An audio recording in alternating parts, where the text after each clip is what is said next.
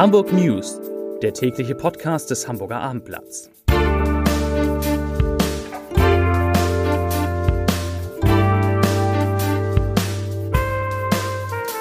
Herzlich willkommen. Mein Name ist Lars Heider und heute geht es um die Frage, wie Hamburgs Schulen denn Corona-gerecht in Herbst und Winter regelmäßig die Klassenzimmer lüften wollen, ohne dass sich die Kinder dann erst recht erkälten. Ja, gar nicht so einfach. Weitere Themen. Hamburg ist bereit, sich an 100 in Not geratenen Unternehmen zu beteiligen.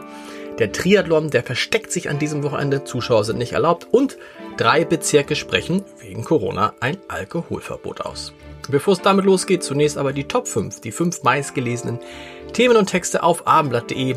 Komische Auswahl heute. Auf Platz 5 Lisa Eckert, allerherzlichste Bösartigkeit im Literaturhaus. Auf Platz 4 nach Wildunfall LKW-Ladung verteilt sich über B75. Auf Platz 3 Senator Rabe drückt angebliche Normalität an Schulen durch. Auf Platz 2 Anwalt von HSV-Profi Bakary Yatta beantragt Einstellung des Verfahrens und Platz 1 ich verstehe es nicht. Polizei, Großkontrolle, fast jeder 15. Verdacht ein Treffer. Ist gar nicht so viel, oder? Na gut, das waren die Top 5. Das ist das, was Sie, was ihr am meisten auf abendblatt.de gelesen habt. Hamburg, unsere schöne Stadt, tut wirklich viel, um nicht zu sagen alles, um die wirtschaftlichen Folgen der Corona-Krise abzufedern.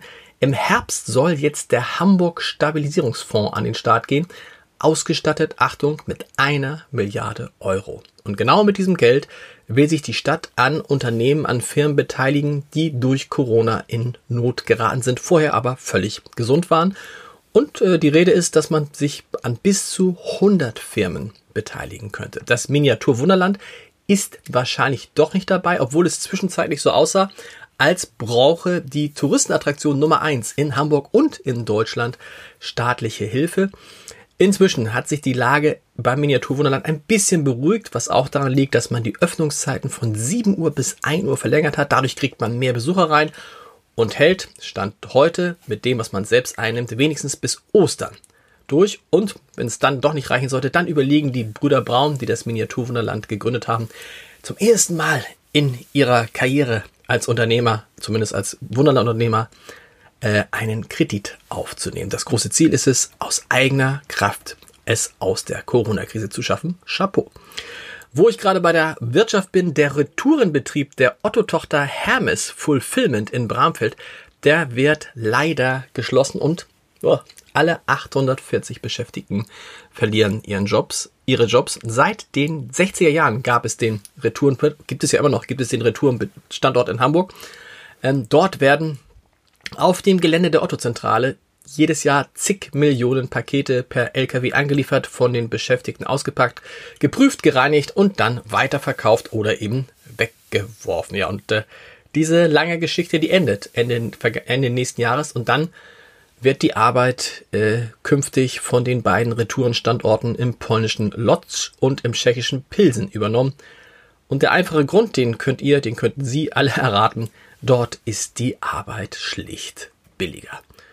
Ach, was Positives aus der Wirtschaft, was Überraschendes zumindest. In Hamburg haben im ersten Halbjahr ähm, 2020 bisher 1131 Menschen, äh, 1031 Menschen, Entschuldigung, 100 weniger, 1031 Menschen Privatinsolvenz angemeldet und das sind 18 Prozent weniger gewesen als im Vorjahreszeitraum und der niedrigste Wert in Hamburg seit dem Jahr 2004. Das klingt jetzt überraschend, äh, aber mh, hm, die, äh, äh, die Wirtschaftsauskunftskartei Griff Bürger, die das Ganze äh, erhoben hat, die vermutet, dass es in den nächsten Monaten, im zweiten Halbjahr, durch die Corona-Krise eine deutliche Zunahme der Privatinsolvenzen geben wird.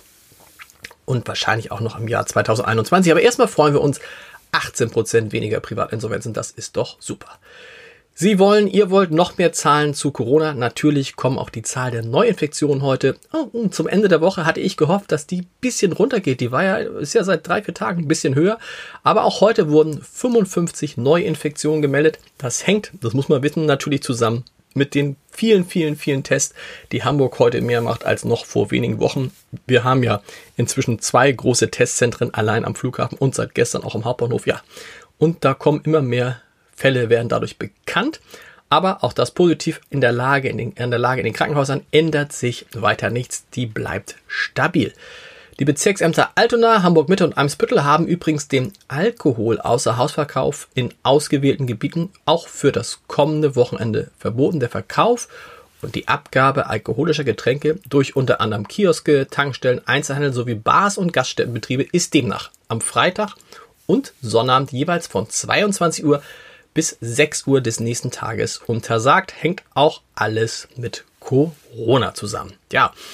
Und wie sich die Schulen auf den ersten Corona-Herbst und Corona-Winter äh, einstellen. Das lesen Sie, lest ihr in der Wochenendausgabe des Hamburger Abendblatts. Damit haben wir uns nämlich mal ganz ausführlich beschäftigt. Tatsächlich ist es ja so, dass die Schulbehörde die Schulen angewiesen hat, regelmäßig zu lüften. Was heißt aber jetzt regelmäßig?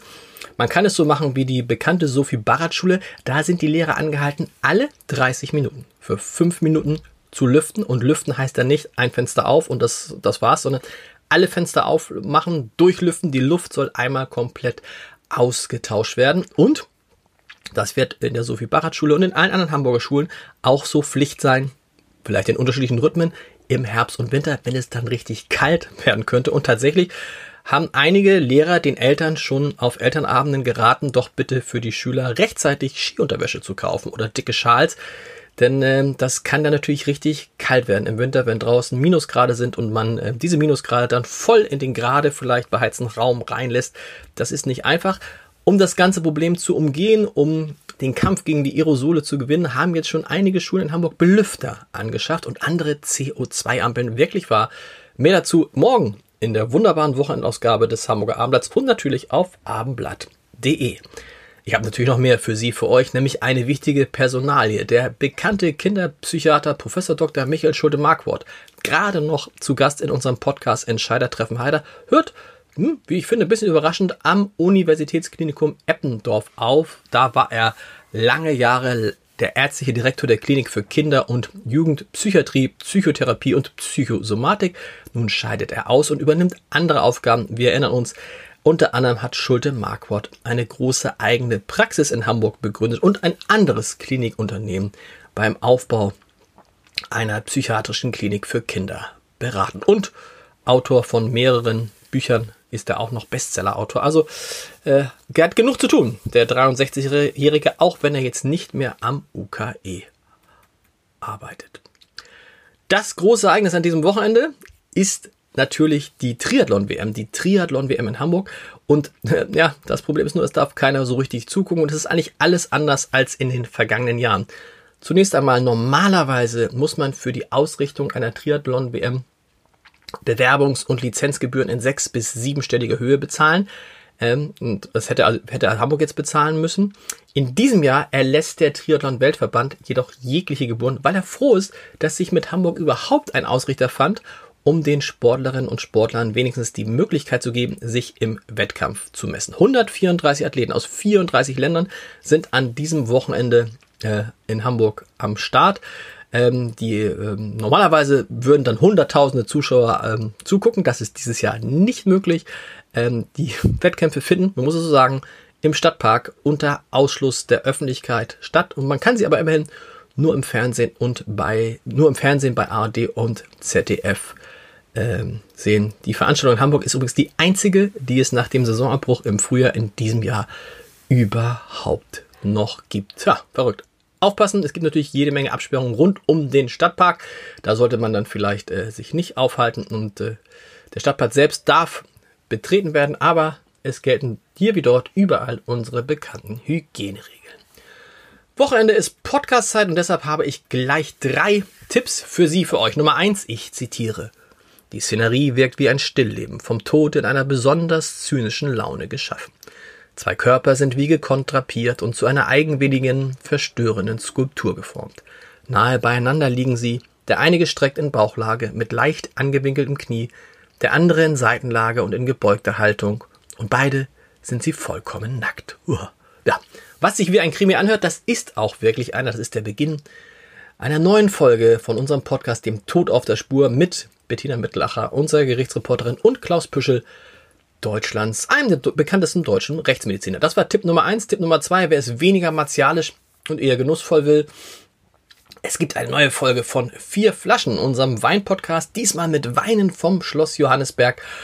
die nach Lacken benannt sind. Kein Spaß und ehrlich gesagt, die mich haben jubeln lassen. Das sind echte Entdeckungen, vor allen Dingen der Gelblack. Und schließlich Podcast Nummer drei. Ich sehe was, was du nicht siehst. Der Kunstpodcast, in dem es um ein Prunkstillleben geht. Oh, eben ging es auch schon mal um Stillleben, um ein Prunkstillleben geht, das auf den ersten Blick echt langweilig ist und auf den zweiten eine Sensation. Alles weitere, alle Podcasts unter www.armblatt.de slash podcast. Und natürlich habe ich auch noch einen Leserbrief der Woche. Er stammt von Kerstin Alas Stilianu. Ich hoffe, ich habe es richtig ausgesprochen. Liebe Frau Alas, ähm, es geht um Corona. Ich zitiere. Es ist frustrierend zu sehen, wie Menschen trotz der Freiheit, die wir hier auch mit Corona genießen können, Urlaub, Sport, im Freien ohne Maskenpflicht, Unterricht ohne Maskenpflicht, regelmäßig die Regeln kritisieren und dabei völlig außer Acht zu lassen scheinen, dass es in vielen Ländern dieser Welt deutlich mehr Alltagseinschränkungen gibt. Leute etwa in südamerikanischen Ländern würden den Kopf schütteln, wenn sie wüssten, wie vergleichbar wenig Einschränkungen wir hier haben und dass hier trotzdem schützende Maßnahmen wie eine Maskenpflicht teilweise rigoros. Das stimmt. Liebe Frau Ahlers, vielen Dank für diesen Leserbrief. Vielen Dank für das Interesse an diesem Podcast in dieser Woche. Wir hören uns am Montag wieder beim Original bei den Hamburg News. Bis dahin. Tschüss.